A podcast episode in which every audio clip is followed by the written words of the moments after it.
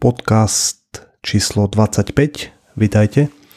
Po dlhšej dobe sa ozývam opäť a ideme na ďalší rozhovor. Predtým, ako vám poviem, s kým bude ďalší rozhovor, tak chcem povedať, že napriek tomu, že tento podcast nie je taký pravidelný, ako by ste možno očakávali vy a ako aj očakávam ja, ale rozmýšľal som nad tým, či to hrotiť a púšťať vonku niečo, čo nechcem a robiť niečo na silu. A tak pokiaľ mám nejaký nápad na nejaký rozhovor, tak ho proste zrealizujem a dám to von a verím, že to má potom trochu väčší zmysel aj pre mňa a nie som nútený robiť niečo na silu. Takže tento podcast má byť o tom, že to robím s radosťou, čož daný rozhovor, ktorý som pre vás teraz nahral, tak bol. A pokiaľ bude viac e, námetov na rozhovory, tak rád ich spravím, pokiaľ mi budú dávať nejaký zmysel.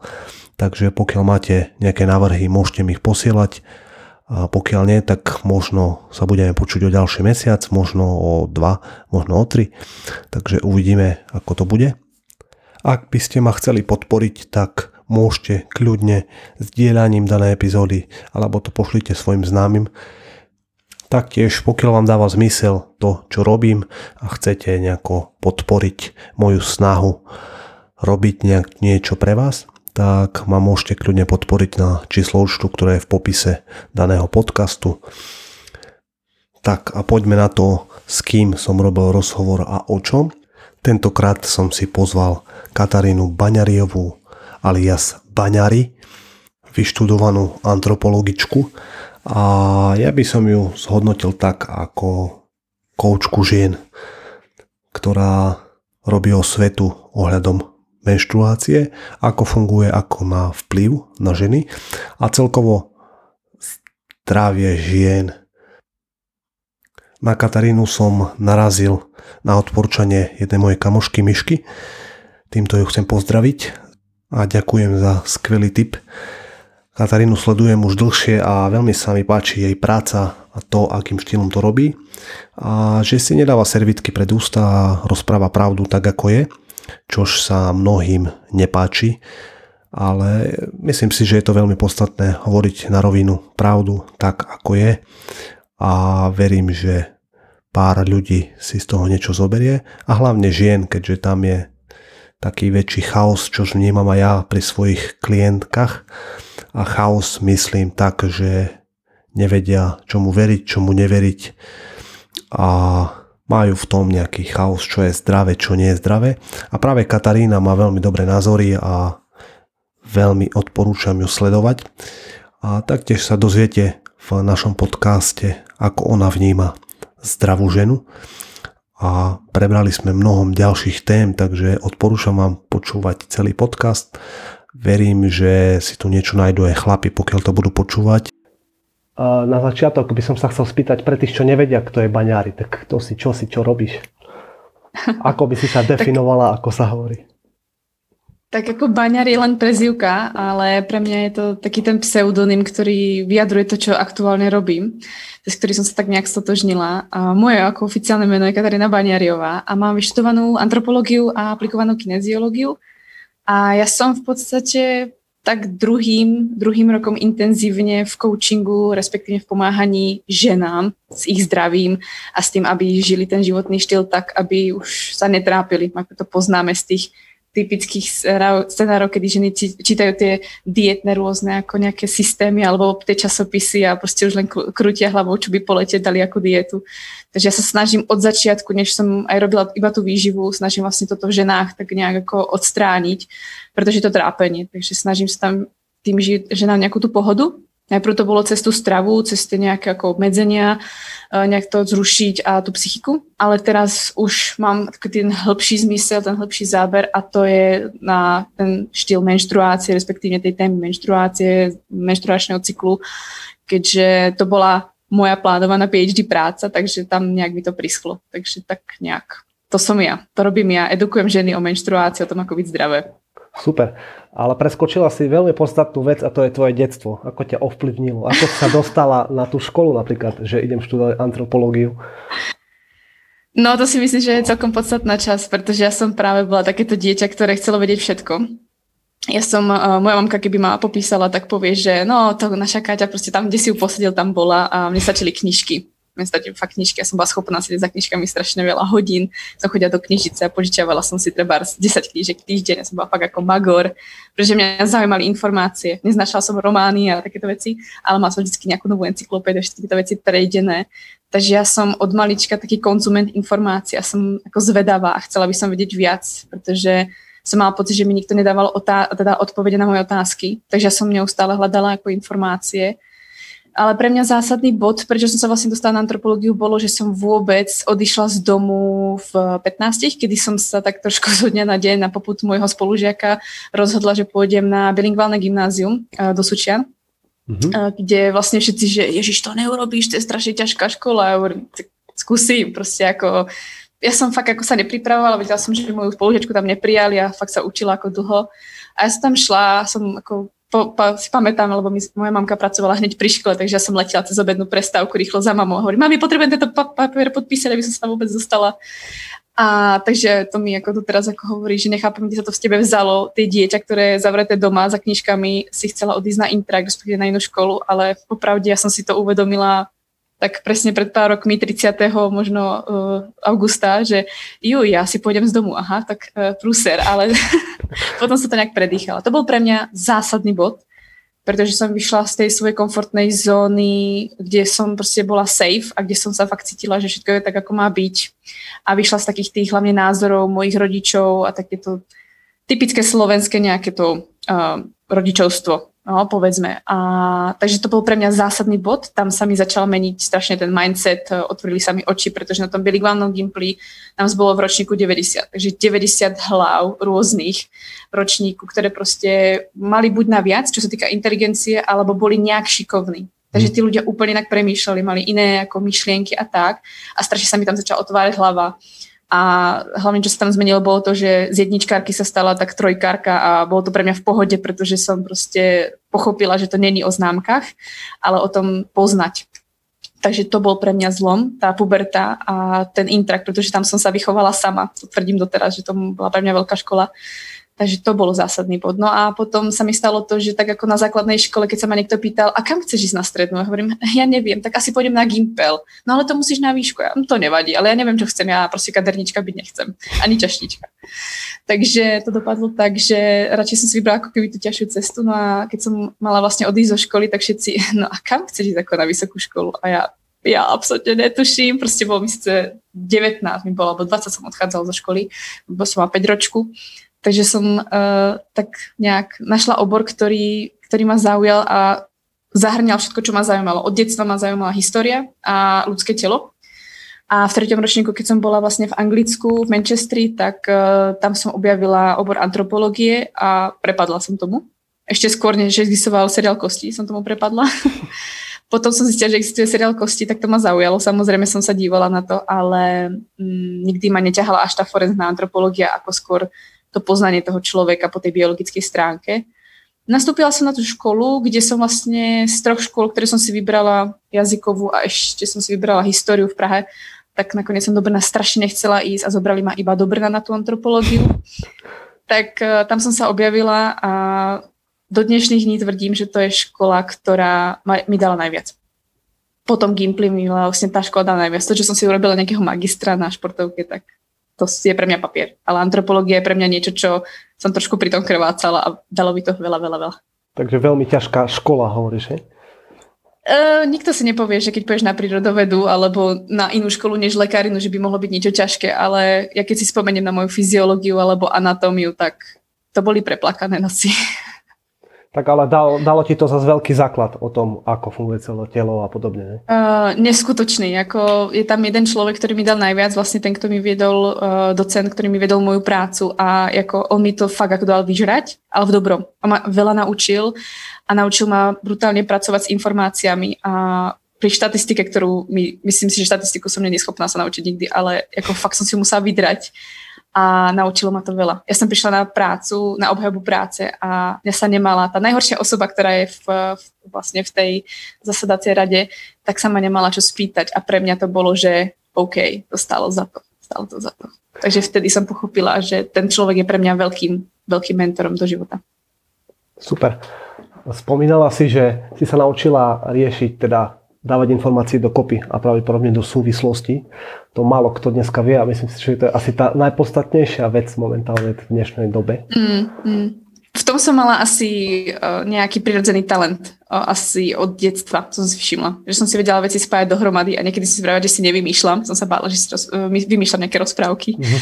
Ale nakoniec som potom zistila, že ono to tak je a na antropológii mi to ešte niekto potvrdil, že áno, tak to tie informácie sa majú spájať. A ja, oh, ale separuje si informácie, že z rôznych zdrojov pozbieraš niečo a dáva si to do súvislosti potom? Tak? Mm, ja nemám, nemám rada extrémne názory. Takže vlastne ja si vždycky dívam a vždycky hovorím, každá strana má dve mince, teda každá mince má dve strany a tým pádom ja to vnímam tak, že keď mi niekto povie, OK, mala by si držať alebo robiť intermittent fasting, OK, skúšala som to, ale chcem vedieť ďalšie informácie, tú druhú stranu, proste chcem vedieť to riziko. Takže u mňa je to vždycky tak, že som skeptik vždycky ešte v tom nechcem niečomu prepadnúť, pretože čo som sa naučila z tých knížek, čo som všetky prečítala, vždycky niekto proste urobil chybu, alebo niekto povedal, není to 100% pravda, ako sme to tvrdili. Takže si myslím, že aj v budúcich objavoch to bude úplne rovnako. Mm, tak, lebo jedna vec pravdepodobne nebude fungovať na všetkých.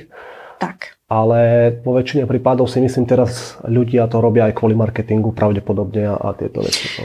No. Áno, keď trošku rozumieš marketingu a chceš si trošku pomôcť, tak tam je veľmi tenká hranica, kedy riešiš ľudskosť a kedy si už biznismen. Uh-huh. To sama pocitujem, že tam je veľmi tenká cesta. Dá sa to spojiť? Že byť biznismen, teda tak, aby zarábalo niečo a nebolo to proti nejakému, nejakým kodexom slušného správania? Snažím sa v tom ísť a poviem ti, že to ľahké nie je. Hm pretože to je také, že niekto už vidí, že robíš trošku marketing, tak hneď sa ťa už ľudia pýtajú, a nechcela by si to robiť vo väčšom a zarábať väčšie peniaze, alebo nechcela by si, ako ja hovorím, keby, že marketák má moje informácie, ktoré mám, tak je milionár.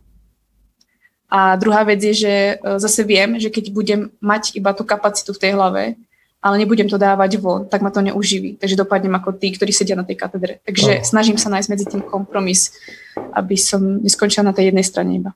A to bolo aj vlastne potom rozhodnutie, prečo ísť sama do svojho a, a nezostať ano. na fakulte a podobne. Tak, ja som v podstate na to PhD vlastne minulý rok mala nastúpiť a ja som sa dva dní pred príjimačkami rozhodla, že takto cesta nepôjde. Bála som sa, že mi úplne projekt nevíde, pretože tá intervencia, ktorá bola nastavená, bola na športovkyne a bola som realista. Hovorím si, úprimne, ktorá športovkyňa mi bude chcieť nabrať alebo niečo zmeniť, aby mohla vrátiť si menštruáciu a verila by mne, mladej babe, 25-ročnej, že ja si to vidia a bude mať zlepšený výkon, keď má za sebou kouča, ktorého má, ktorý má niekoľko rokov skúseností a bude tvrdiť niečo iné. Takže som sa bála, či mi vyjde vôbec intervencia a tým pádom ešte prišli ďalšie myšlienky, OK, ale ja nevyžijem z toho, čo mi dá škola a nebudem mať zároveň čas, pokiaľ by som chcela popri tej škole niečo ešte robiť. Takže taký život som nechcela a potom ma motivovali vlastne ľudia, pretože som videla, že keď som sa len tak občas pýtala na ženy, čo sa týka ich menštruačných problémov alebo čokoľvek, tak som zistil, že OK, to není len kvôli športovkyňam, to je tak ako všade okolo mňa. A tak nejak to tak ako sa spojilo a hovorím, neviem, ako také, niekto by to, keby niekto moc veriaci, tak by to popísal, že dostal nejaké to osvietenie a musel ísť tou cestou. Tak niečo také som zažila ja a hovorím, ja proste cítim, že potrebujem ten rok vytvoriť nejaký buď program alebo e-book pre ženy, ktorý im to tak nejak zhrnie. A vtedy vznikol program a ja už som vlastne z PhD odišla. Zaujímavá cesta a... Mm, hodne. Chcem som sa ešte opýtať, uh, ty si robila nejaký vrcholový šport? Uh, nie. Tak ako som vravela, že nemám nikdy rada extrémy, takže som sa nedostala ani do vrcholového športu, aj keď ma všade, ako myslím, mala som robiť, uh, niekto, nejaký tréner ma ukecával na vspíranie, potom som mala robiť nejaký silový tréning. Predispozície som mala, pretože som strašný dříť. Ale to, Takže, to, si ale mala, nerobila. to si mala od mala, že džiť, ako sa hovorí? Uh, myslím si, že áno. Ja som si fakt všetko vydrela, pretože som to videla doma, že naši pracovali. Moja mamka je z Oravy, takže morálka je vysoko nastavená. Základy Ani som nemala zadarmo, takže vždycky som si všetko fakt musela, tak, alebo mala som takéto svoje presvedčenie, že som si musela všetko vydrieť a nevedela som robiť veci uh, na, polo, na polovicu nejak tak. Lebo z tých fotiek, čo máš na Instagrame, tak by som povedal, že si robila nejaký šport vrcholovo, nejakú atletiku. Áno, všetci mi hovoria, že som crossfitačka, no. Ale ty si robila iba vyživovú poradkyňu ešte predtým nejakú? Alebo aj trénerku? ja keď som vlastne začala podnikať, tak ja som uh, už bola trénerka, robila som lektorku a robila som lektorku Les Mills lekcií, to sú vlastne také skupinové lekcie, ktoré vlastne cvičíš podľa toho, čo oni natočia so svojou skupinou ľudí. A to som robila rok, rok a pol, rok niečo a tam, tam som sa tak nejak tak viac najviac vyšportovala, pretože tam som šla záhul tak 7-8 hodín tréningu týždenne. A to ťa viedlo potom aj k nejakým svojim problémom s menštruáciou, alebo nie? Ten športový výkon? Uh, problém s menštruáciou som našťastie nemala. Uh, ja som mala problém s menštruáciou iba na strednej škole, ale to si myslím, že bolo zblbnutím tým, že som robila tajský box a snažila som sa nejak počítať kalórie, ale dopadlo to veľmi, ako by som povedala, špatne v tom zmysle, že uh, som si myslela, že počítam dostatočne a potom som po dvoch mesiacoch zistila, že čo robím, proste som hladná, mňa to nebaví, tak som to vykašľala. A vtedy som stratila ako nejak menštruáciu, uh, vracala sa mi zhruba nejak tak pol roka, ale myslím si, že to bolo hlavne spojené s tým, že som mala stres, akože na tej strede som pocitovala, že tam je veľký stres tým, že som furt z domu, je to nové prostredie, musí sa o seba starať a tak, takže to si myslím, že tak krásne zahralo do role. A ešte som sa hrala s vegánskou stravou, takže to bolo také nejaké moje pubertálne obdobie vtedy. Ako dlho si sa hrala? 18 rokoch. Ako dlho si zahrala s vegánskou stravou? Ja som bola vegán nakoniec 2 roky. OK. A následky nejaké máš? Alebo nie? Uh, následky žiadne. Neurobilo mi to nič zlé, jediné, čo som si z toho ako odniesla, bolo, že som otvorená tomuto stravovaniu a v tom zmysle, že chápem týchto ľudí. Proste je to každého rozhodnutie. A ja som to robila preto, lebo som chcela zlepšiť svoj nejaký ten, tú regeneráciu, fyzický výkon, proste prepadlo som informáciám, ktoré sa šírili, že vlastne vegánska strava zlepšuje ten výkon alebo regeneráciu toho človeka. Myslela som si, že raz začnem zápasy vlastne v tajskom boxe, takže sa to tak nejak ako takýto wannabe športovec v 18-19 rokoch, takže nejak sa to tak so mnou tiahlo. No a potom som 20, 21, myslím, že to som skončila na, na vysokej škole s tým. Ale nie kvôli tomu, že by mi bolo zle, už ma to prestalo skôr baviť a chýbalo mi meso, pretože môj otec je polovník, takže viete si predstaviť, aké kvalitné meso som odmietala. Tak, meso. Napadá ma otázka, e, čo je pre teba zdravá žena?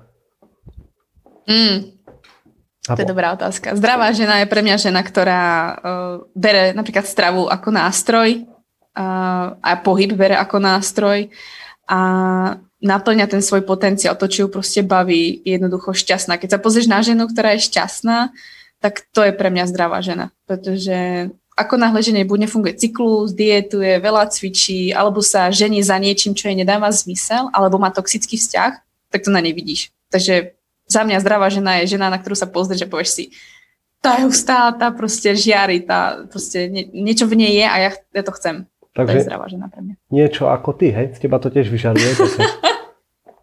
Snažím sa. Spomenula si tam aj pohyb. Pohyb, stravu, mm-hmm. takú normálnu. Často ženy, aspoň čo ja mám skúsenosti, keďže robím trénera, tak sa boja. Mm-hmm. Po prvé silového mm-hmm. tréningu, to som sa ťa chcel tiež spýtať, aký máš názor ty na silový tréning a ženy? Ja uh, som uh, nezastánca moc kardia. Ja proste, keď ti spočítam, koľkokrát som behala za celý život, tak je to veľmi málo a neviem, či by mi stačili 3 roky. ako fakt, ako 3 roky max. Uh, nejak proste kardio som nemala nikdy k tomu vzťah a vždycky ma viedli skôr chlapčenské akoby športy. A som za to rada, pretože i, i keď to vyzeralo na prvýkrát, že proste Ježiš robí športy, ktoré robia chalani, ako je tajský box alebo potom silový tréning, tak som zistila, že mne to dáva tú postavu, ktorú som vždy chcela. Chcela som mať postavu, ktorá proste dostatočne som uh, silná v tom zmysle, že si odnesiem nákup, uh, viem si preložiť nábytok a zároveň uh, nie som vychudnutá, a mne sa nikdy nepáčili moc vychrtnuté ženy, takže ako asi aj kvôli tomu to je, ale mne sa páčila vždy funkčnosť, takže som inklinovala k tomu. Takže za mňa, čo sa týka silového tréningu a žien, uh, som pro, určite. A ak by som mohla povedať, že nám čo majú robiť, tak uh, trénujte ťaž, ťažký silový tréning.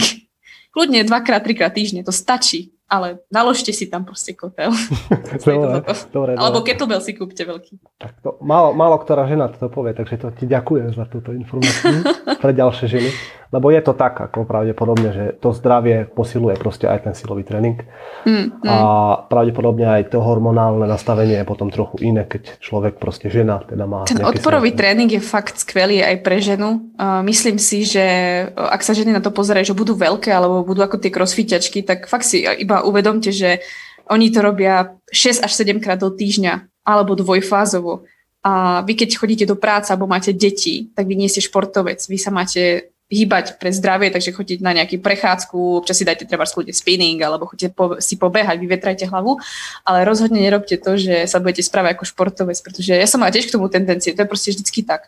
A vlastne aj keď som chystala svoju PhD prácu, tak tam bolo veľa článkov, že OK, amenorá, respektíve vynechanie menštruácie typické pre športovkyne, ale strašne veľa žien, ktoré nie sú e, profesionálne športovkyne, nemajú menštruáciu, pretože trénujú ako športovkyne.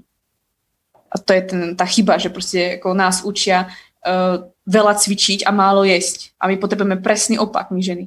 Mm-hmm. Potrebujeme presný opak, že napríklad vy ako chlapi potrebujete treba menej jesť, viac cvičiť, aby, aby tam bola tak pekná tá zmena, alebo ten, ten testosterón, aby sa vyplával tak, ako má, že vám to IF lepšie sedí než nám, alebo ten silový tréning na lačno treba sedí lepšie než vám tá výbušnosť, ale my potrebujeme presný opak. My potrebujeme dostatok jedla a cvičiť treba menej, ale efektívnejšie, treba s tým silovým tréningom. Jo, pretože hodinu kardia a dať si 15 minút hitko, tak to sú pre mňa dve odlišné veci. A viem, čo by som si vybrala, že to je proste to hitko. Uh-huh.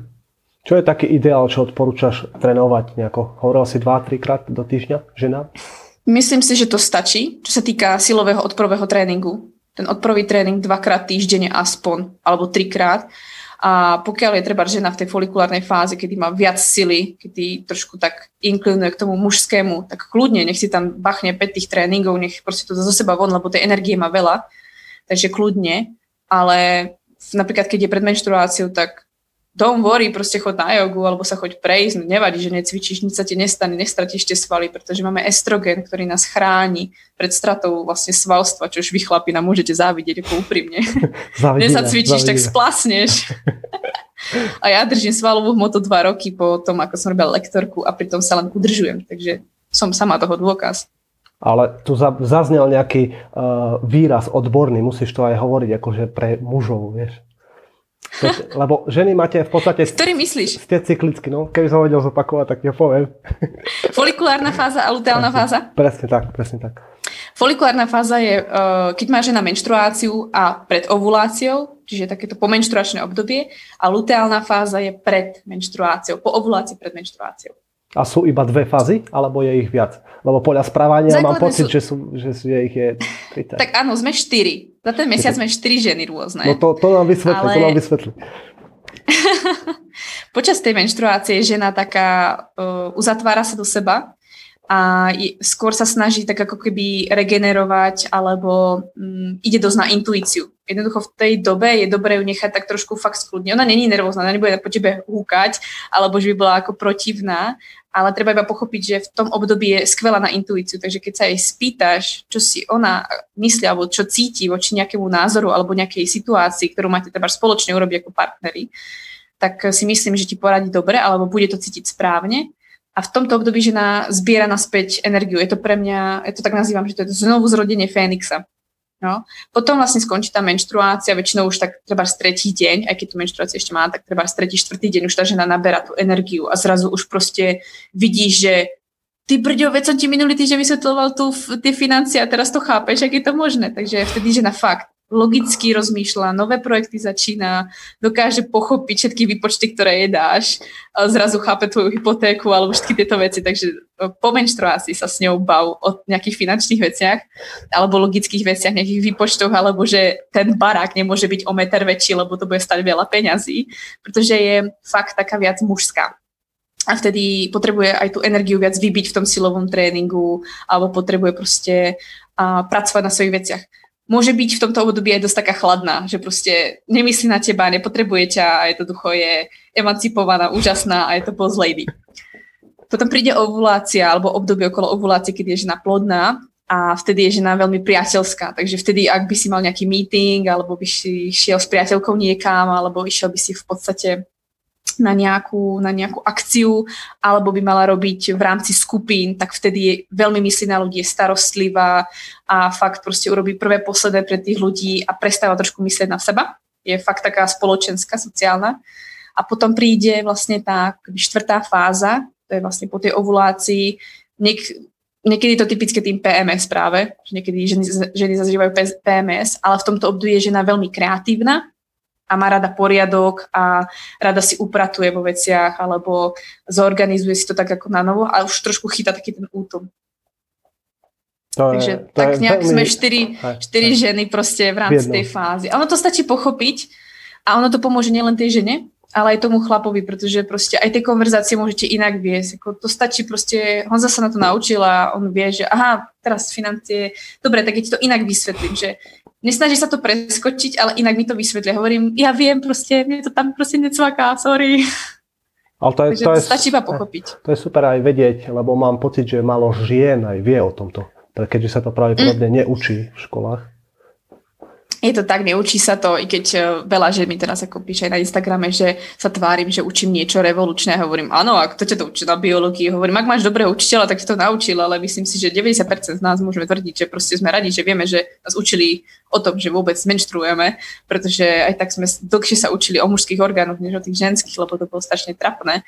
Takže uh, áno, myslím si, že to význam má, pretože vidím sama, čo to spravilo s našim vzťahom Pritom ako my sme si sadli hneď, ale keď som mu začala vysvetľovať, ako fungujeme, respektíve čo sa so mnou deje, ono len stačí vykomunikovať, povedať, fakt dneska mi to nepáli, alebo proste dneska asi fakt urobím blbosť, alebo proste niečo, tak ako je to fajn informovať, pretože uh, je, nemáš ako vedieť, že mne ten mozog funguje inak dneska, alebo že som úplne v útlme. Proste to sú fakt dní, kedy poviem, že ja nechápem, jak mi, že mi premýšľa, proste mám zamutaný mozog. Super, ale to je zas, to vedie zase k tomu, že mali by sme sa poznať. Či už muži, či ženy, proste spoznávať sa a vedieť. A komunikovať. Ako, tak, tak, tak, a vedieť potom reagovať v podstate na tieto veci, teda komunikovať. Mm. mm. To, to, to no, ja mám pocit, že strašne málo ľudí to rozpráva, teda vie takéto veci. A to sú proste základy, ktoré by sme mali vedieť, vieš. Že učia nás ako rátať a neviem čo, ale proste základy mm. komunikácie a tieto veci nás v podstate nikto nenaučí a potom je to ťažšie. Emočné IQ ťa nikto ne, ne, ne, nejak ti neupravuje, alebo nikto nás nevedie k tomu emočnému IQ. Proste všetci si myslia, že byť inteligentný znamená, že niečo v tom svete dokážeš, ale čo ja som sa naučila je radšej menej vedieť, ale byť ľudský. To vám dá bohate viac a tá komunikácia, to je oveľa viac. Ako Einstein asi sa mal super, ale ako jeho osobný život bol tragédia. tak hneď ma napadá vec, že vzťahy, aké sú podstatné pre ženu, ale aj celkovo pravdepodobne pre ľudí. Sú, sú, sú určite. Sú, sú viac no, ako určite práca? sú. Hmm, záleží asi v ktorom období, alebo záleží asi pre akú ženu. Ale myslím si, že vzťahy sú veľmi dôležité, že my ženy uh, sme práve, je to krásne vidieť, ja som to videla aj na určitých priateľstvách, ktoré máme ako, ako partnery, uh, že napríklad ja s Honzom máme nejakých spoločných priateľov a to krásne vidieť, že ja som tu od toho, aby som udržiavala ten vzťah, alebo proste nejak omladzovala ten vzťah, alebo aby bol ako keby vyživený ten vzťah s inými ľuďmi. Ale on je dobrý, treba, stretneme sa, vtedy ich zabáva tých ľudí, alebo vtedy je s nimi. A ja som od toho, aby keď my sa nestretneme, tak občas napísať tým ľuďom, uh, oznámiť, že ahoj mami, tak my sme prišli, je všetko v pohode, alebo uh, ozvať sa na, na nejaký sviatok, na narodenie, že my to tak ako postupne, my sme vytrvali, my tak postupne budujeme to všetko a vy chlapi ste fakt, že teraz mi to postav pred seba, urobím to najlepšie, čo môžem. A to stačí tiež pochopiť a proste tvoriť ten dokonalý pár v tom, že sa doplňujete, no, pretože ja toľko energie naraz nevydám, ako ten chlap. Rozprávaš to je o rozdieloch ženy a muži. Veľakrát som sa stretol so ženami, ktoré hovoria, že nie sú žiadne rozdiely, skús nejaký pohľad. Ja som s tým taktiež žila, ja som si taktiež vravila, bože, to je hrozné, jak si môžu myslieť, že sme z inej planéty a niečo. Uh, myslím si, že pokiaľ si niekto zažije intenzívny vzťah, kedy ste vlastne treba každý deň spolu, tak fakt pochopíte, že to není o tom, že by ten človek sa ako keby ty, žena si povie, bože, ty sa nevyvíja, že si furt ako také decko, ale to je fakt len o tom, že proste inak to máte nastavené. Občas vám závidím a občas vám nezávidím. Proste sú veci, ktoré máte fakt lepšie, ktoré by som chcela ja zmeniť, alebo sú veci, ktoré proste by som si povedala, že fakt nie. je medzi nami rozdiel a nie je to zlé. Ja som za to vďačná, pretože ja by som nechcela s takou rovnakou ženskou byť doma, pretože proste by to už bola nuda na jednej strane. Ale stačí to iba prijať, proste vedieť, ako funguje ten mužský mozog. Proste ja viem, že chlapa nenapadne, že občas sa tu niečo namrví, nie je tu nejaký práh, ale viem, že sa ma spýta, že asi by som mohol upratať a bolo by to od teba milé. Ale nenútiť ho, že proste uh, mal by si si na to spomenúť. To už ako, to som zabudla, proste ako to už nerobím. Pretože to není vám prirodzené, ale vás napadnú iné veci, ako mohli by sme ísť s kamošmi voľno robiť túto srandu, alebo urobil by som túto nejakú, taký ten život dávate do toho všetkého, že taký ten drive a takú tú šťavu a furt si také ako deti. A to za to som šťastná, pretože my ženy veľmi rýchlo zabudneme byť deťmi a deti by sme stále mali všetci zostať, ale vy muži ostávate dlhšie deťami a to fakt, teda deťmi a to by fakt malo pomáhať tomu vzťahu. A zase tá žena je fakt tá, tá rozumnejšia niekedy, alebo fakt tak, že hej, už ako stačí, už fakt treba nejakú ako keby tú istotu alebo niečo a fakt zase nájsť medzi tým ako keby kompromis, pretože aby sme neboli zase mimo tie racionálne, aby sme fakt vedeli byť e- emotívne alebo emočné a zároveň vy, aby ste mohli byť aj v oblakoch, ale zároveň fakt ten kameň, ktorý nás drží. Takže je to neustála hra, neustála komunikácia a vnímanie toho druhého a spýtať sa ho, že ako, ako fakt ťa to nenapadne, že by sme mali už vyprať. A ty proste ty povieš, no nie, tak ako, neviem, proste ma to nenapadne. A uvedomiť si, aha, takže jeho to nenapadne, jeho napadne niečo iné, takže to budeme robiť automaticky, alebo niečo také, nájsť medzi tým niečo medzi. Tak, tak ale ženy vytvárajú vlastne aj taký domov. Rozhodne. Tak, lebo to, to, muž, to muž asi, asi nikdy nevytvorí v podstate.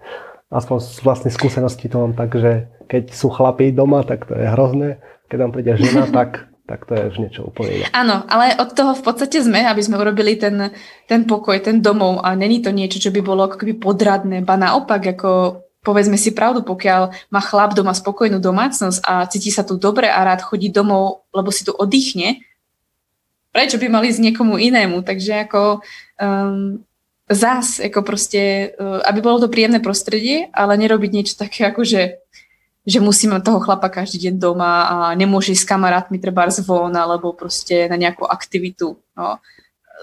Buďte radi ženy, že ste niekedy samé, občas ten chlap ako potrebuje tiež byť sám a vy tiež potrebujete byť sám, aby ste si robili svoje veci. Takže. A k tomu všetko vedie aj v podstate správna menštruácia, aby bola tá žena spokojnejšia, aby to všetko fungovalo, aby bola zdravá. Lebo zdravie sa pravdepodobne veľmi spája aj s tou menštruáciou. Pokiaľ tam je, hmm. tak to zdravie je o dosť, o dosť lepšie.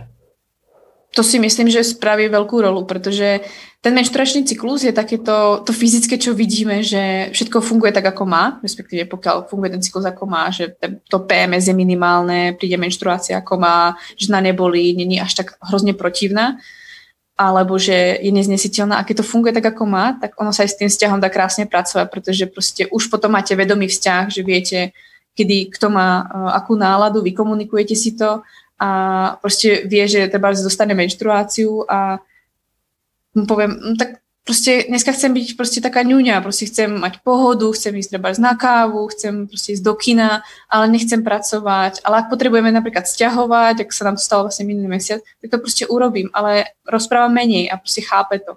Ale sú dní, kedy proste idem strašne rýchlo a mi musí sám povedať, už stačí. Alebo tú energiu si dá niekam inám. Jo? A to je to, že komunikujeme O tom to je. A pri, tom, pri tej zdravej menštruácii si myslím, že je dôležité to, že pokiaľ tá žena nemá treba nejaké závažné PMS, alebo že nemá nepríjemnú menštruáciu, alebo proste keď sa niekto snaží o dieťa a nemá ovuláciu, tak ono to strašne naruší ten vzťah. Pretože tam je tlak na tú ženu, vzťah sa začína nejak narušovať a potom žena, keď nie je vedomá toho, čo sa s ňou deje a je len ako keby um, otrokom, alebo ako by som to povedala, no dá sa povedať, takým otrokom toho svojho cyklu, tak sa vlastne stane to, že proste, alebo obeťou, to je lepšie, obeťou toho cyklu, toho, čo sa vlastne deje a není zdravý ten cyklus, tak potom to zmetie všetko. Pretože doma je nepríjemne, s partnerom si nerozumiete, jednoducho vy ste nervózne a to sa odráža na všetko. Takže určite zdravý cyklus zabezpečuje vlastne aj zdravý vzťah.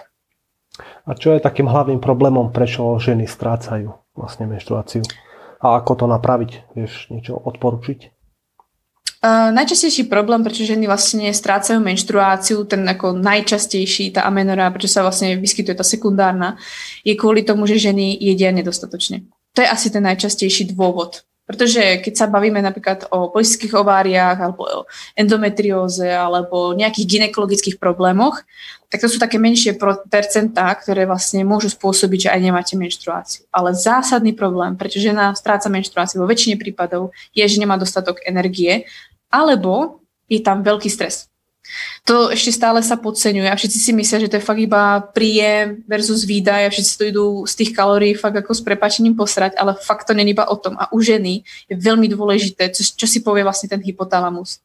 A či si ten hypotalamus každý mesiac povie, OK, si v pohode, máš zelenú, môžeme ísť pokiaľ ten hypotalamus si proste v mozgu vyhodnotí, že si v nebezpečí, že ťa ohrozuje treba partner, alebo máš toxické prostredie, alebo jednoducho máš nedostatok toho jedla, ovplyvní to štítnu žlázu, tak to sa potom všetko cyklí a odrazí sa to vlastne na tom, že ten, tá menštruácia nepríde.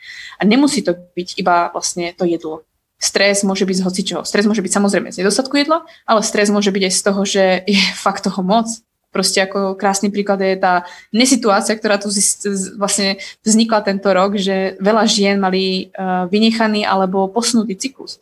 Pretože prišla situácia, ktorú sme nikto nevedeli proste vyhodnotiť. Ja si pamätám, keď ja som vlastne priletela z Bali a prišla som v nedelu a v štvrtok mi oznámili, že ja nemôžem ísť za rodičmi. Ja som mala neskutočný pocit, že začína tretia svetová vojna, ja neviem, čo sa deje, proste som bola strašne vystrašená, pretože z 26 rokov som nezažila, aby mi niekto povedal, nemôžeš ísť domov, kedy ty chceš, nemôžeš si robiť, čo chceš, kedy ty chceš. A môj systém bol v strašnom, vlastne v strašnej panike. Takže a ja som si to v podstate odniesla. Tri mesiace vlastne na to som mala meškajúci cyklus, takže a malo to na mňa ten vplyv, ten stres. Bolo toho proste moc. A s tou stravou, ako to je? Že zdravá strava, alebo proste môže človek jesť, čo chce? Alebo ako to vnímaš?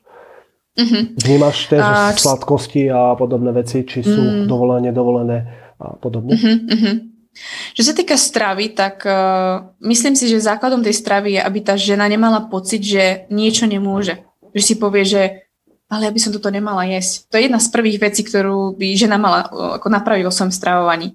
A, potom možno príde taký ten druhý level, kedy si začne uvedomovať, dobre, no tak ako mám síce dosť tých tatraniek, alebo mám dosť uh, treba z toho tataráku stále, alebo kebabu, čohokoľvek, že môžem, mám dostatok, ale druhá vec je OK, ale ja potrebujem aj kvalitnú stravu, pretože to, že naplním svoje telo, neznamená, že je vyživené môže sa vlastne stať to, že človek, ktorý má aj 4000 kilokalórií denne, môže byť podvýživený. Vlastne nedostatočná je tam výživa. To znamená, že proste tam nemá tie mikroži- mikroživiny, ktoré potrebuje. A to by mal byť podľa mňa ten druhý level, ktorý si vlastne žena uvedomí. Aha, tak ono je, to vlastne to jedlo je palivo. Ale je to palivo nielen pre to telo, ale aj pre tú mysel. Takže keď ja poviem s kamoškou von a teraz tá kamoška si proste dá cheesecake alebo nejaký zákusok, a ja poviem, vieš čo, ja, ja nemôžem, alebo je to sladké, alebo je tam veľa cukru. Tak to taktiež vám neurobí dobre, pretože si vlastne ako keby ochudíte sa o tú sociálnu aktivitu. Takže ja keď idem raz za týždeň von s kamarátkou, alebo raz za čas sa s ňou vidím, tak budeme do lepšej reštaurácie alebo niekam, kde viem, že si tam niečo, čo mne chutí a nebude to strašne sladké, tak je to spracované a dám si nejaký domáco vyrobený cheesecake, ale dám si ho, pretože ja tam chcem byť s ňou a je to v pohode ale zároveň viem, že prídem domov a nebudem si dávať zase čipsy alebo niečo. Viem, že doma proste také potraviny nemám. Doma potraviny, ktoré ma maximálne vyživia. Takže o to, že sa díva tá žena vlastne na to, že to je palivo. A pre mňa ten ako vrchol, čo je, sa dívať na to, že tá strava, čo učím vlastne moje klientky a ženy vlastne podobnou, že strava je nástroj. Je to iba nástroj. A ten nástroj vás buď dovedie k tomu, čo chcete, alebo vás oddiali. A to je všetko, čo ma vlastne v tej strave zaujíma. Preto už potom ja neriešim nejaké makroživiny, príjem dostatočný, alebo proste zroženie. Ja sa nebudem hrabať v tom, či mám dostatok železa, zinku a podobne. Vidím, že moje telo sa nejak prejavuje, ale nebudem si to počítať, pretože čak to môj traviaci systém nepríjme všetko, tak možno som tie suplementy vyhodila takto zbytočne do svojho tela a neprijala som to. Takže vnímanie toho svojho tela a branie to ako toho nástroja, ktoré ma buď priblíži alebo oddiali. Pretože myslím si, že veľa žien sa upína na to jedlo.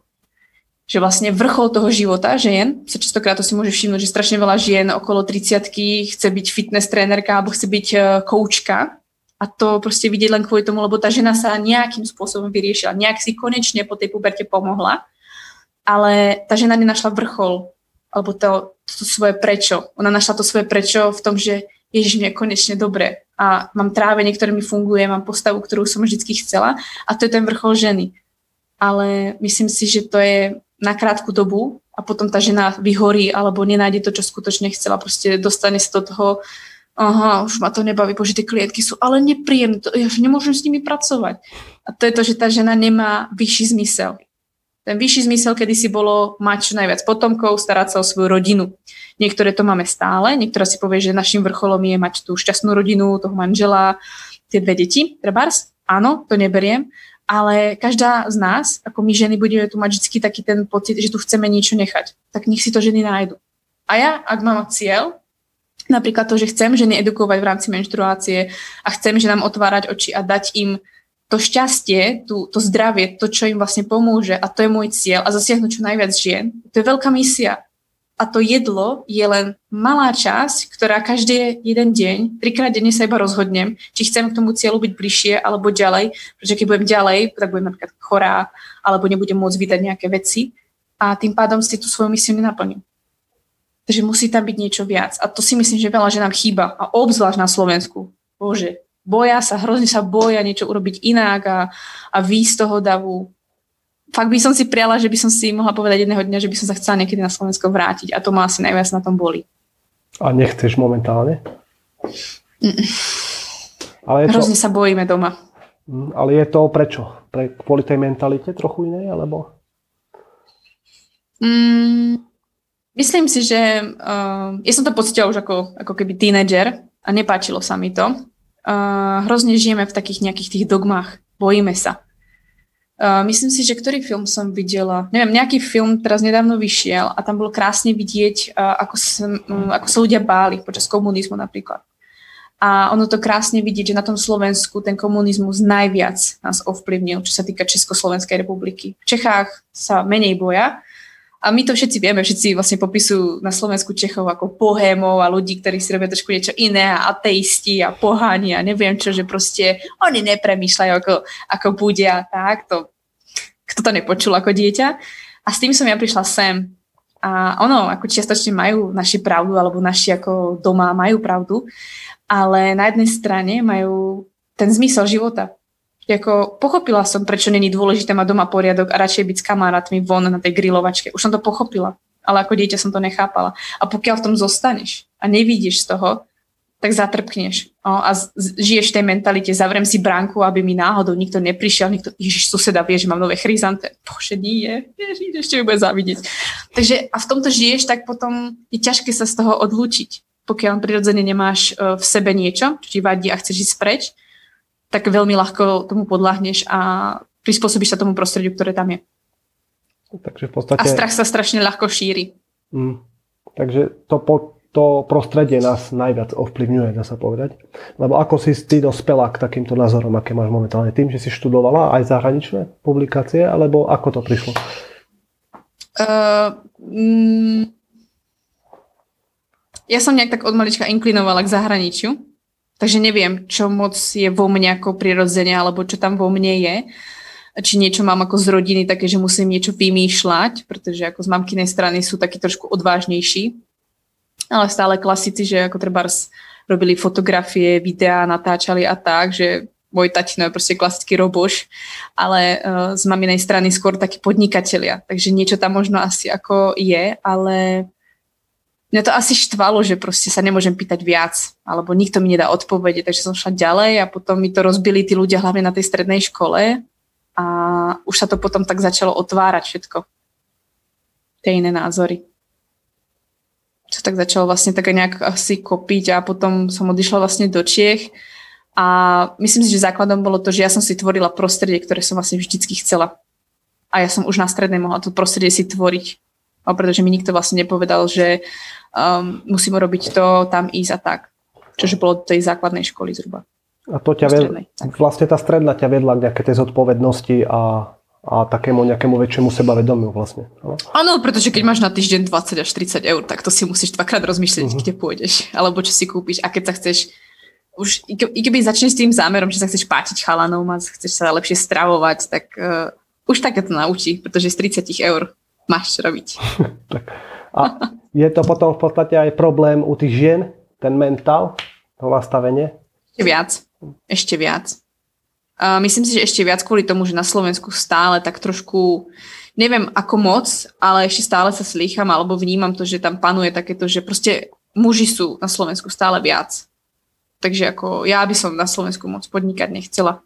Pretože som sa stretla aj so ženami, ktoré podnikali niekoľko desiatok rokov na Slovensku. Ona hovorí, muž bude stále muž a oni si tu robia intrigy. Proste tak to je, si stále iba žena. Takže tam to ešte stále je. A neviem, ja dúfam, ja strašne dúfam, že ľudia v mojom veku alebo v tom veku tých 20 až 30 rokov je to fakt lepšie a vidím, že proste sa rozrastajú nové kaviarne, nové projekty, vidím, že ľudia cvičia inak, zaujímajú sa o veci, prichádzajú s vecami zo zahraničia, ale na druhej strane viem, že koľko ľudí, ako napríklad ja, sme v zahraničí. A na jednej strane nemáme dôvod sa vrácať, pretože co je ako občas hádza ten hrách na stenu. No, takže, takže to ako na jednej strane ťažké a ako kde sa mám ja vrátiť? Do žiaru?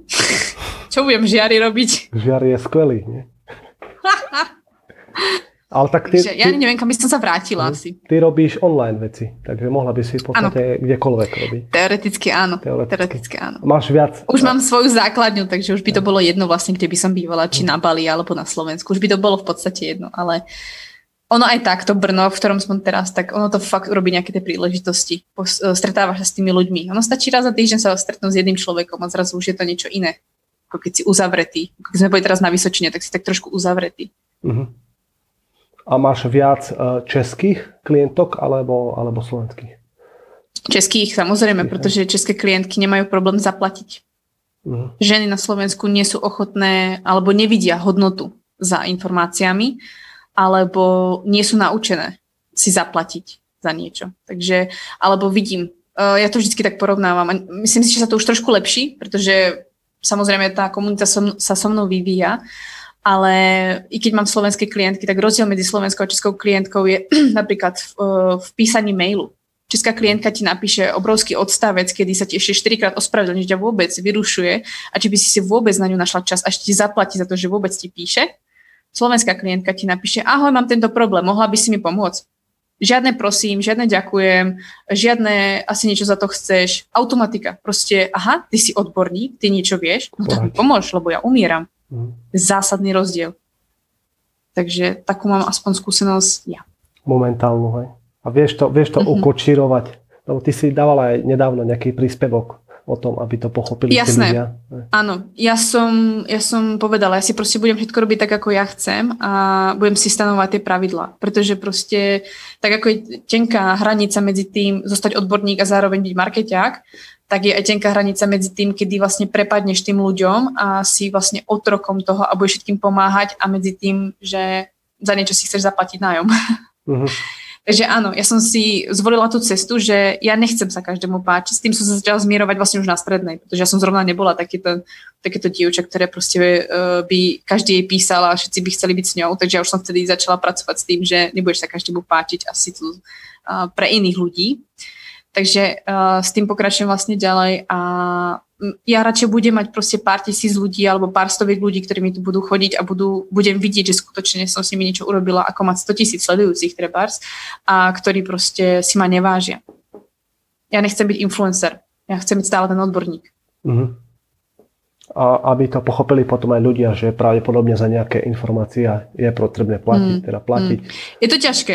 Ale je to ťažké ja sa, to ja povedať, sa s tým stretávam sa... práve, že tiež, takže preto, preto som aj pochopil. Človek má stále emócie, stále sa snaží byť ľudský a snaží sa byť ne, ne, nebyť pokrytec, pretože uh, tak ako tí ľudia vám povedia, že ježiš, ty si pýtaš toľko peňazí za to, tak aj ja si poviem, že pre Boha, ako si v Amerike môžu pýtať 5000 dolárov za tento program, ty prčíš, ako ja si to tiež poviem.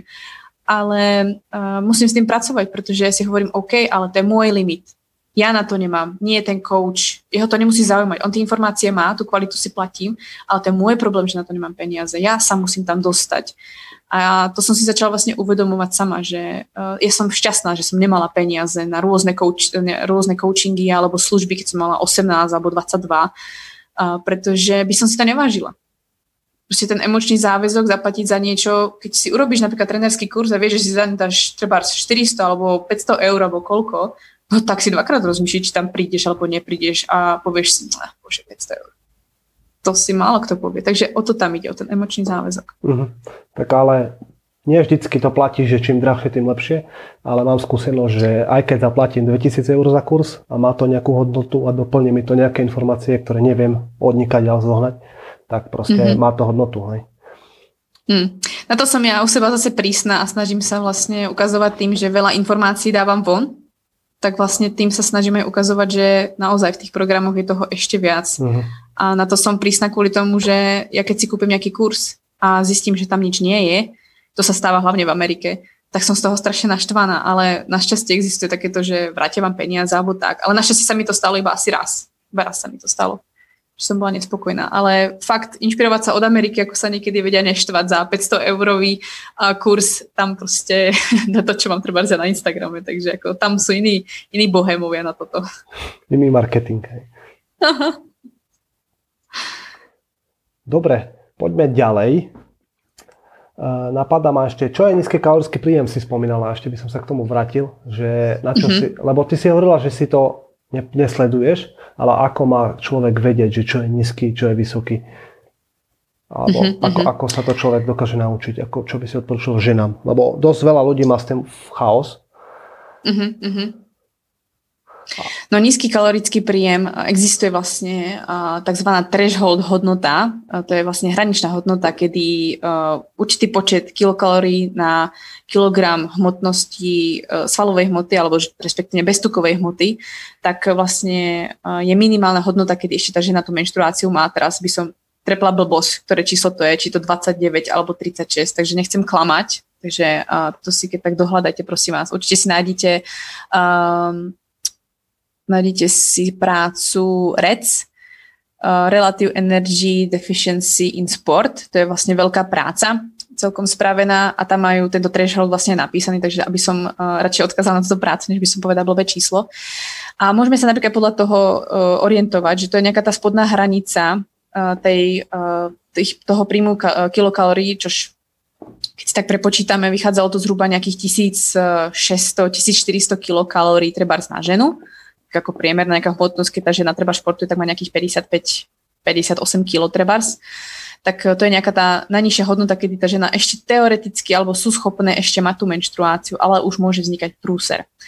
A to je treba tých športovky dôležitá vec je si uvedomiť, že tá športovkyňa je trénovaná. Takže napríklad naučená od 7 rokov na nízky príjem alebo vysoký výkon, takže ten metabolizmus má trošku posunutý oproti žene, ktorá začne cvičiť v 20 a začne to preháňať. Takže to je jeden z ďalších faktorov, ktorý treba ako trošku zohľadniť.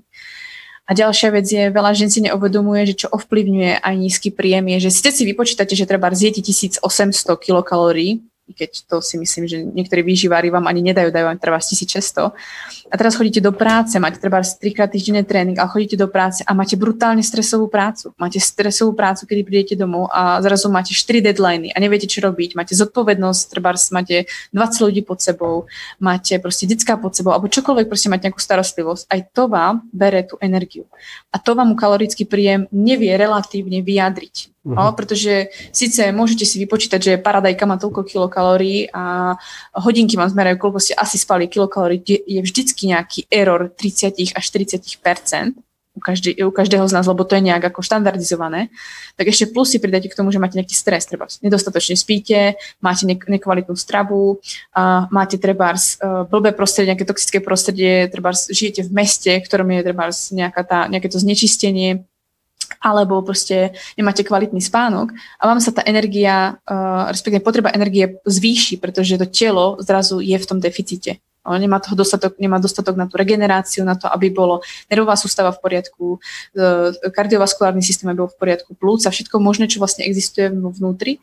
A tam sa môžeme o tom baviť, že vlastne čo je nízka energetická dostupnosť. Bavíme sa o čísle, ale druhá vec je, že vlastne nízka energetická dostupnosť, i keby sme mali treba ženu, ktorá je športovkyňa a je v udržiavacej forme, takže je treba z nejakých 2500 kilokalórií, i tej sa môže stať, že je vlastne je v deficite, pretože error sa nachádza alebo sa môže stať v tej strave, že nie je to správne spočítané, tá strava neodpoveda tomu energetickému príjmu, jej mikrobiom nie je schopný prijať tú danú energiu, buď je príjme menej, alebo proste uh, nevstrba všetko tak, ako má.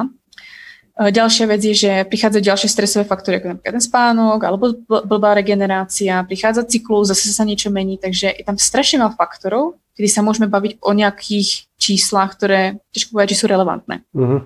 Takže to je pre mňa nízka energetická dostupnosť, že jednoducho vo všeobecnosti, ono to má aj definíciu, ale vo všeobecnosti ide o tej nízkej energetickej dostupnosti to, že žena nepokrie energiu toho svojho výdaju. Takže nedostatočne príjme energie na to, koľko vydá. Ale energia prijatá je síce napríklad to jedlo, ale aj napríklad to, že sa dostatočne vyspíte. A energia výdaja, toho výdaju je napríklad aj to, že ste trošku nastra, naštvané, zle regenerujete, um, nedostatočne ste jedli, máte vysoký, vysoký výdaj, lebo veľa športujete, alebo ste čašníčka a máte toho moc a ešte do toho robíte silový tréning, nejakú prípravu, tak to je taktiež ďalší faktor. Takže Um, niekde tam sa snažíme medzi tým balancovať a vyhodnotiť to nejakým číslom, ktoré myslím si, že nie je žiadne správne. Mm. Tak potom záleží od toho kontextu, ako si to teraz hrnula tak pekne. Samozrejme. Že Takže si, ako držala by som sa asi toho hlavne u žien vo všeobecnosti, pokiaľ sa nebavíme o športovkyniach, ktoré potrebujú nejaké presné čísla, tak aby sa držali toho, aby tam bola tá strava nastavená tak, že jem do síta ako náhle žena nie je dosýta, tak už tam môže byť signál toho, že sa narušuje ten apetít a narušuje sa hormóny ako je grelin a leptín. A už to potom, a už to ide. A už je to jeden rollercoaster a ide to ďalej. A potom je dlhé, dlhý čas treba na to, aby to človek napravil. A, a ruka v ruke potom ide aj s tou menštruáciou vlastne. Presne tak, uh-huh. presne tak. A ešte som sa chcel opýtať na tú antikoncepciu, ako to ty vnímaš. Uh-huh. Ty si odporca. Uh-huh. Od, môžem povedať, že si odporca? Neodporúčam ju. Neodporúčaš ju. A prečo? Respektíve nevidím dôvod. Uh-huh. A ja mám k hormonálnej antikoncepcii taký názor, že pokiaľ nemusí žena, čo si myslím, že žena, ktorá žije na Slovensku alebo v Čechách, neexist, nie, že neexistuje, ale myslím si, že väčšina z nás sme schopné sa chrániť inak než hormonálnou antikoncepciou. Kebyže som asi v Afrike a je tam vysoké riziko, že ma tam niekto znásilňuje, alebo je tam proste problém s nejakými ďalšími problémami alebo som není schopná vychovať to dieťa, tak asi v tej situácii radšej zvolím hormonálnu antikoncepciu, ako si kupovať alebo zisťovať si svoju bazálnu teplotu, keď som v nejakých blbých podmienkach. To asi by som vtedy zvolila hormonálnu antikoncepciu. Alebo treba z, ja neviem, treba v iných prípadoch, to je jedno. Ale myslím si, že na Slovensku alebo v Čechách sú ženy schopné a dostatočne vedomé toho, aby ráno treba si počas jednej minúty zmerali svoju bazálnu teplotu a zistili si, či mám plodný alebo neplodný deň v určitom rozhraní a vedeli sa chrániť treba s mužským kondomom alebo ženským kondomom, alebo zvolili prípadne ešte treba z metódu, treba napríklad prerušovaný sex alebo treba z uh, abstinenciu nejakú dobu no, počas tých dní. To si myslím, že sme dostatočne vyspelé a vzdelané na to, aby sme to zvládli každá. A je to niečo, čo nám neovplyvňuje cyklus, neruší mi ovuláciu, pretože problém hormonálnej antikoncepcie je, že vlastne neovulujete. A tvrdenie, že vlastne síce sme mladé baby a mali by sme byť radšej tehotné, než by sme mali veľa menštruovať, je za mňa blbosť, aj čo sa týka antropológie, je za mňa blbosť, pretože ja ovuláciu tvorím hormóny. Takže ako viem, že keby že vy chlapí máte ovuláciu, tak v živote neberete hormonálnu antikoncepciu, pretože proste chcete, aby sa vám tvoril testosterón. Ale my ženy sme ochotné to spraviť, lebo sa necháme ukecať, sme nevzdelané alebo neinformované. A to chceme napríklad u tých žien zmeniť. Takže ja si myslím, že maximálne, kto si môže dovoliť pre hormonálnu antikoncepciu, je zdravá žena, ktorá nemá žiadne dedičné choroby, žiadne predispozície k chorobám, je fakt fit zdravá, bere hormonálnu antikoncepciu treba z rok, dva, pretože má ťažké náročné štúdium a má borca, ktorý je nezodpovedný alebo niečo. Neviem, ako to mám inak ako skombinovať, aby to bolo ešte relevantné. Ale musí počítať s tým, že po tých dvoch rokoch sa môže z tej zdravej ženy stať nezdravá žena a môže mať problém so štítnou žľazou, akné, uh, problémy s krvou alebo problémy s traviacím systémom, niečo proste príde. Vtedy sa môžeme baviť o tom, že s tou holkou sa dá ešte pracovať a ešte by mohla byť v pohode. Ale horšie je, že hormonálnu antikoncepciu berú ženy, ktoré majú problém. Hormonálna antikoncepcia zastavuje vlastne príznaky, respektíve tie symptómy sa tlmia, že sa nerieši problém. Takže máme ženy, ktoré 10 rokov neriešia svoju endometriózu, 10 rokov neriešia svoje PCOS, 5 eh, rokov neriešia to, že eh, nepravidelne menštrujú, alebo že majú problém so štítnou žľazou.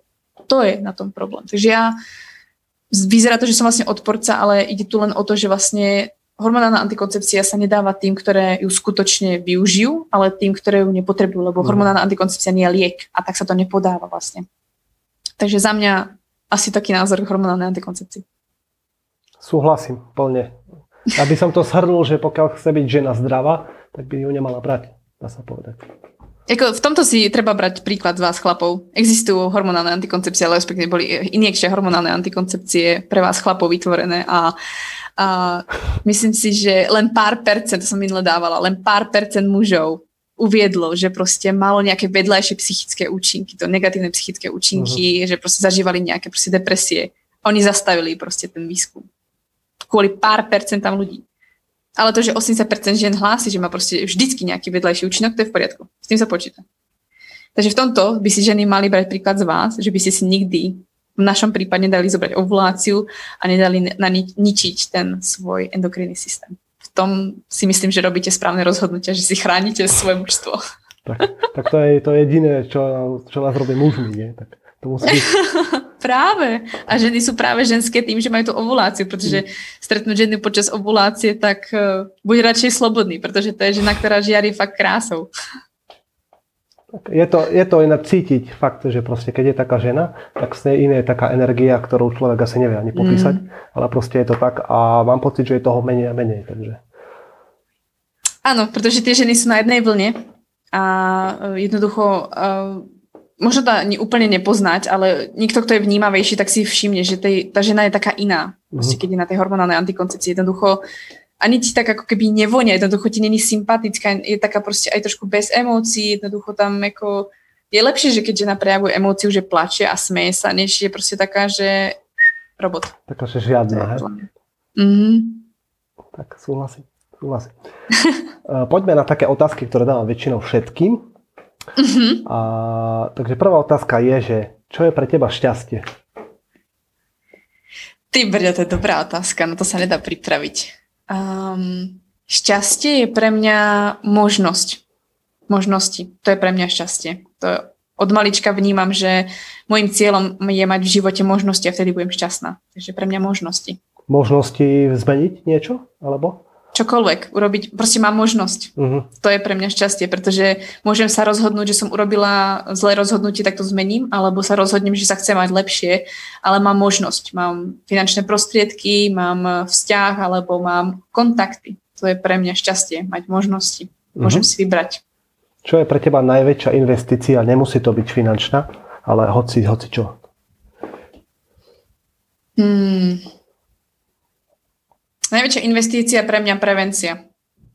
Všetky preventívne kroky, ktoré sa snažím robiť alebo zahrňovať do svojho života, aj keď malými kúskami, tak to je asi najväčšia investícia, pretože občas je to 10 tisíc, občas je to jeden deň bez niečoho, alebo občas je to, že mala by som na niečo chuť, ale nedám si to, a občas je to, že pôjdem skôr spať, takže, alebo tento rok tento projekt neurobím a tak. Takže sú to rôzne rozhodnutia, ktoré sú pre mňa prevenciou do budúcna. A tá prevencia vlastne tou najväčšou investíciou. Stále nad ňou vlastne premýšľam. Uh-huh.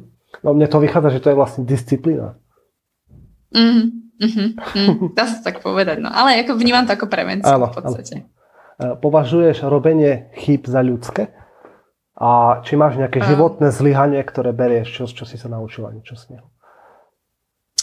Uh, chyby berem ako súčasťou života respektíve tak som to mala doteraz, že vnímala som, že chyby sú súčasťou života a uh, v podstate uh, vždy to má nejaký zmysel, takže ja som sa nikdy nepozerala na to, že prečo mi niekto nehovorí, že aká som, alebo ak som niečo urobila, že to je zlé, ale snažila som sa vždy z toho poučiť. Ale teraz som nahodila trošku na to nový pohľad a to je tým, že chyba neexistuje. Takže žije sa mi tak lepšie. A čo je potom, keď chyba neexistuje? Mm, vždy sa z toho iba poučím, alebo vždy mám urobiť niečo iné Mm-hmm. No, keď už si neriadím ja tie možnosti, alebo ja si neriadím vlastne tú svoju cestu, tak eh, niečo mi dáva signál, nazvem to tak, že niečo mi dáva proste signál, že kámo, tak toto nechceš, tak choď tam, kam chceš, tak trošku premýšľaj, urob to inak. Takže nejak takto vnímam. Mm-hmm. Ako vnímaš strach? Už si to o tom rozprávala, ale ako vnímaš strach a ako s ním bojuješ? Alebo... No, strach je veľkou súčasťou myslím si, že obzvlášť života žien, pretože uh, sme v ňom nejak tak pestované, nejak tak od malička, furt sa máme niečoho báť, takže pre mňa strach je výzva a snažím sa ho postupne ako tak pokoriť, nestrácať ho, pretože viem, že ho potrebujem k životu a je to v poriadku mať strach. ale zároveň je to pre mňa najväčšia výzva v živote. Strach je pre mňa najväčšia výzva v živote, pretože viem, že neexistuje nič iné, čo by, čo by mi bránilo. Proste ako ničo, ničoho sa viac nebojím než strachu. A ako pracuje so strachom, keď máš, keď máš fakt niečo, z čoho sa veľmi bojíš? Tak uh, pracuje s tým nejako? Vedome? Alebo... Určite, ako veľa, veľa mi pomáha komunikácia alebo vykomunikovanie tej danej situácie a zistenie názoru iných ľudí, obzvlášť napríklad uh, môjho partnera ako sa na to vlastne díva a snažím sa vždycky umieť taký ten pohľad, že dobre, tu mám racionálne nejaké argumenty, ja tu mám emócie a niekde sa snažím nájsť taký ten intuitívny výsledok, že ako sa cítiš, chceš do toho ísť, aj keď sa bojíš, alebo je to fakt strach, lebo uh, mozog vie, že sa blbo rozhodneš. Takže snažím sa vždycky porovnávať tie dve strany a uh, hlavne dávať tomu čas, pretože niekedy ten strach pominie, alebo je len ukazateľom toho, že OK, ty sa toho bojíš, ale potrebuješ to. Takže dávať aj tomu trošku čas, neriešiť to hneď tú, straš, tú situáciu, ktorej sa bojíš. Uh-huh. Čítaš knihy? Predpokladám, že áno, keďže si hovorila, že od malička. A máš nejakú, uh-huh. máš nejakú knihu, ktorá je že top, a ktorú by si vedela odporučiť? Môžeš kľudne aj viac, keď chceš. Fíha. To je ťažké. Som prečítala toľko kníh. Čo je, čo a vždy zabudnem na nejakú dobrú knihu. Čo je prvé, čo ťa napadne teraz? Uh, záleží v akom smere asi. V ženskom smere nejaké tie ako ženské knihy, alebo akože také pre menštruáciu, tak uh, treba z...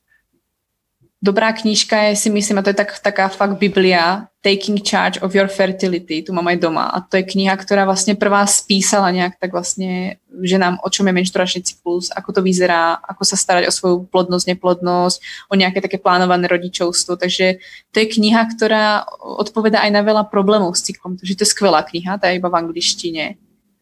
Um, Myslím si, že dobrá kniha je určite aj potom zase trošku z niečoho iného, ako napríklad od, neviem, či poznáš Ben Greenfield, tak uh, má novú knižku Boundless, to je zaujímavá knižka a on je presne taký ten typ človeka, ktorý si vravím, že s ním by, sme si, s ním by som si rozumela, taký geek. Takže to je skvelá knižka, fakt si myslím, že spísal zaujímavé veci na to, že to je taký mladý, mladý fagan, keď sa tak povieme. A takéto knižky väčšinou píšu ľudia tak v 60 mm-hmm. A, a, a, a kúkam na svoje poličky aby som na niečo prišla. Určite skvelá knižka antropologická je od Daniela Libermana Príbeh ľudského tela, alebo príbeh ľudského tela, neviem, či je v Slovenčine. Skvelá kniha. To je vlastne to, čo ma naučili na antropológii a krásne vysvetľuje. Proste máme nejaký súčasný problém a z niečoho vychádzame. Tam krásne vlastne vyjadruje jednu myšlienku, že uh, za tým počítačom, za ktorým teraz my sedíme, sedí 20 tisíc alebo niekoľko tisíc rokov staré telo a ono sa nestíha prispôsobovať novej dobe.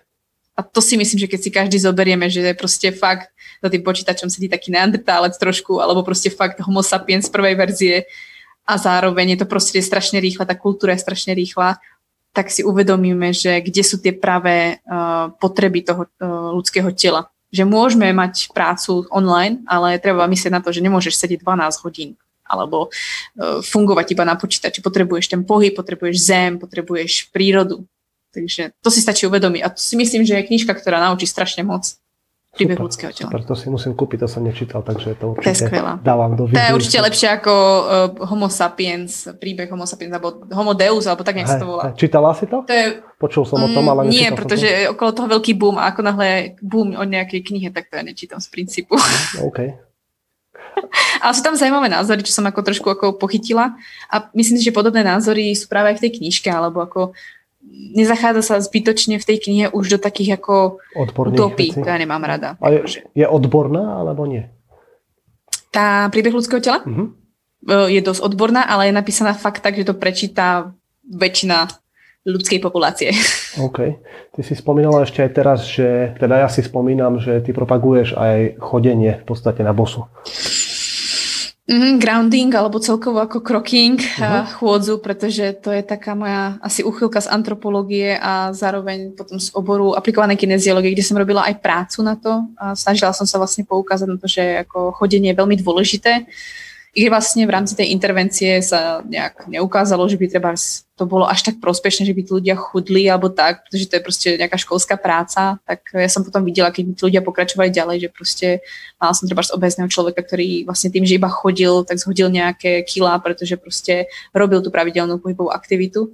ale čím ja vidím dôležitosť tej pravidelnej chôdze, a obzvlášť teda potom aj barefoot alebo aspoň na bosky, tak ja vidím v tom význam takéto prepojenie sa s prírodou. A ďalšia vec je, že prírodzená chôdza, to je to, to čo sme, na čo sme prispôsobení. My sme na to stavaní. Uh, sme samozrejme stavaní aj na vytrvalostný beh. Ale obzvlášť tá chôdza, je to prirodzené nám. Pretože už sme prešli nejakým tým vývojom a tá chôdza nám chýba. No, to krásne vidíš ako tréner, že proste ľudia nemajú zapojené prsty, uh, robia drep a palce hore a proste chodidlo absolútne nefunkčné. Mm. A myslím si, že práve keď začnú ľudia chodiť viac, tak si začnú uvedomovať, že aj tá chôdza by byť dostatočne uh, unavujúca a nepotrebujú stále mať iba nejaké tréningy. Takže za mňa som sama aj na sebe aplikovala, ja som vlastne pred uh, rokom a pol prestala byť lektorkou, alebo už, už to budú skoro dva roky. A ja som bola tak pretrénovaná, že ja som proste nechcela vidieť fitko, ja som nechcela vidieť môj milovaný kettlebell a osu.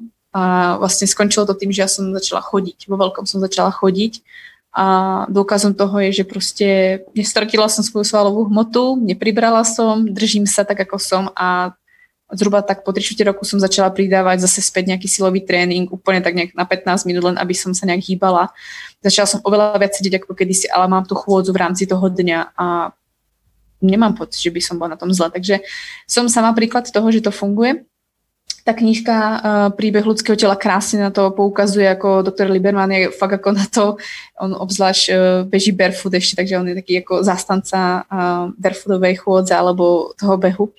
Tak on krásne vysvetlí na to, ako sme na to prispôsobení v tej knižke aj na svojich videách. A ja myslím, že proste tá chôdza je to, čo nám chýba Najhoršie je to, že keď máte klienta alebo má človek klienta, ktorý sedí 80 hodín, príde a ide sa vlastne uh, zodrať treba na nejakú lekciu, pretože pri tom osobnom tréningu trošku to dohliadneš, ale pri tej napríklad lekcii, napríklad na crossfite alebo na nejakých náročnejších lekciách funkčného tréningu, tak proste príde človek, ktorý sedí zhrbený, a nehýbe sa, stuhnutý je a zrazu ide cvičiť a potom Ježiš, pán tréner, mňa bolí, bolí ma chrbát. No tak jasne, že by ťa, ťa bolí chrbát, pretože proste ako 10 hodín si nefunkčný. Tak. Takže asi toľko k tomu. Ja proste som klientom vravela, nemusíš cvičiť, keď ťa to nebaví, tak to nerob. Proste radšej si nájde niečo, čo ťa baví, choď hrať badminton, ale prechádzaj sa každý deň, rob si pauzu v práci, ale rozhodne nerob niečo, čo ťa nebaví a rob to, čo skutočne tomu telu ako dáva ten osoch. Kúp si psa. tak to je jedin, jediný typ, ktorý by som aj odporúčil ľuďom, že proste začnite chodiť buď na boso, alebo aspoň barefoot. Mm. Proste aspoň 15 minút mm. denne a to je vec, ktorá ktorá vie výrazne pomôcť tomu zdraviu. Je to neskutočné, ako fakt si to iba skúsiť, uh, sa postaviť na nejakých pár minút na bosky v tej tráve a zrazu to je niečo, čo nepopíšete, to musíte zažiť.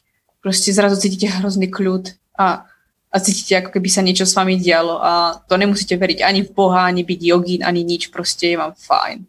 A uvedomíte si, že to vám tak strašne chýba v tej bytovke alebo kdekoľvek ste. Hm. Lebo človek inak úplne vníma aj tú chôdzu potom. Musí si dávať pozor, kde našľapuje, ako našľapuje. Takže... Posledná otázka, čo je, tak čo by si odkazala ľuďom, ako byť šťastný v dnešnej dobe? V dnešnej dobe, aby ste boli šťastní, mm, trošku sa vráte ku koreňom asi. Myslím si, že každý zažijeme takéto, že um, zažijeme taký ten hype uh, kariéry, alebo že sme dobrí v niečom, alebo máme skvelý vzťah a dovolenky, peniaze, auta, všetko. No to je super. Ako využívate tie možnosti toho, že sme ľudský, ľudská bytosť, ktorá sa neskutočne vyvinula v to, že náš mozog nás dokáže uživiť bez toho, aby sme pracovali rukami. Sme neskutočne sa evolučne posunuli. Určite to využívajte a plňte si sny, cestujte treba aj na mesiac, ale nezabudnite, že to vaše staré ľudské telo potrebuje to, čo je na to je zostrojené. Takže vráte sa trošku ku koreňom. Stačí proste občas chôdza, tá strava, ktorú potrebuje človek, e, dostatočne pestrá a kvalitná, nespracovaná a dostatočne spíte. A naozaj, keď sa vrátite ku tým koreňom, tak vám garantujem, že budete mať skvelú kariéru. A to si myslím, že veľa z vás chcete, takže aj dobrý výkon budete mať. Kde ťa ľudia ešte vedia nájsť, keby náhodou chceli spolupracovať, hlavne teda asi pravdepodobne ženy? Na mojej stránke baňari.com alebo hlavne na mojom Instagrame bagniari. Tam ma nájdete asi, asi určite, tam som najviac aktívna. a prípadne si vypočuť môj podcast na Baňari Radio, taktiež tam je kopec informácií, tak ma môžu vlastne ženy nájsť, vyhľadať moje programy alebo nejaké informácie odo mňa. Aktuálne nejaké individuálne práce alebo konzultácie mám pozastavené, pretože sa venujem hlavne ako programu, takže to je ako moja hlavná, hlavná činnosť teraz ale dúfam, že sa čas nájde aj na tie individuálne práce. Ale vo všeobecnosti si myslím, že individuálna práca v mojej branži nie je až taká potrebná, Eh, pretože tak ako väčšina eh, ľudí má problém sa vrátiť ku koreňom, tak aj tie moje klientky potrebujú sa vrátiť ku koreňom. No, ženy zabúdajú spať, ženy zabúdajú, že by sa mali nájsť poriadne a ženy zabúdajú na to, že majú byť šťastné a nie sú roboti. Takže sú to základné veci, ale fungujú. Tak základné veci, ale málo kto ich robí, takže preto sú aj tie Je programy. To tak. Tak super. Ja ti veľmi pekne ďakujem za rozhovor. Myslím si, že... Ja ďakujem za pozvanie. Tak človek, keď trochu počúval, tak veľa zaujímavých vecí, aj knižky, takže verím, že si niekto niečo z toho zobral a dá im to niečo. A prajem len všetkým dobrý a pekný deň a, a majte sa pekne. Ahojte. Majte sa krásne. Ďakujem.